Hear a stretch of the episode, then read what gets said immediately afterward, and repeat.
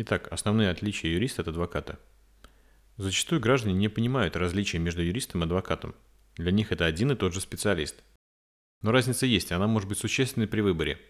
Как говорят, каждый адвокат – это юрист, но не каждый юрист – адвокат. Юрист – это любое лицо, имеющее юридическое образование. Практикует или нет, значения особо не имеет. Это просто лицо с высшим или средним юридическим образованием. Адвокат же, в свою очередь, это юрист, имеющий высшее юридическое образование и подтвержденный опыт работы по юридической специальности не менее двух лет. Это при том, что опыт должен быть получен именно после получения высшего юридического образования. Для получения статуса адвоката необходима сдача квалификационного экзамена в адвокатской палате субъекта Российской Федерации. После успешной сдачи экзамена претендент вносит денежный депозит в бухгалтерию палаты. Например, в Самарской области это 10 минимальных размеров оплаты труда. То есть с 1 января 2020 года эта денежная сумма составит 121 300 рублей. Ежемесячно адвокат обязан носить денежную сумму в размере 1600 рублей у нас в Самарской области на нужды палаты. Ежегодно адвокаты обязаны повышать свои профессиональные квалификацию путем посещения специальных семинаров и лекций. Также адвокат обязан соблюдать кодекс профессиональной этики, за нарушение которого адвокат может быть лишен статуса адвоката.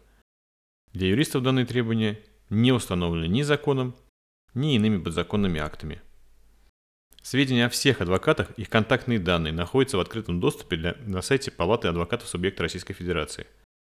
Как вы уже обратили внимание, требования к адвокату намного выше, и получение статуса адвоката не только более затратное занятие, так и накладывает на него ряд специальных требований и ограничений.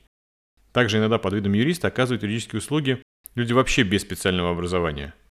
Ну, по моему мнению, это вообще мошеннические действия. Также хотелось бы отметить, что защиту по уголовным делам осуществляет только адвокат. Должностное лицо, будь то дознаватель, следователь или судья, просто не допустит защите обычного юриста. Следственный изолятор или учреждение для отбытия наказания пустят тоже только адвоката. Существенным отличием юриста от адвоката является защита сведений, полученных от доверителя в виде адвокатской тайны.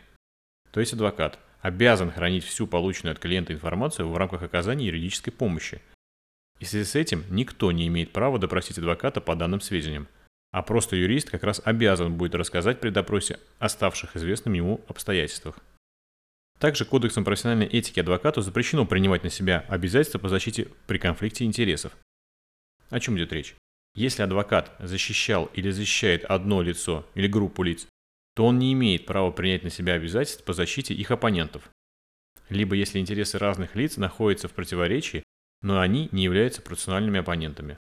С учетом описанных различий нетрудно понять, что при заключении соглашения на оказание юридических услуг с адвокатом гражданин или организация получает большую защиту, безопасность и квалификацию при решении своих юридических вопросов.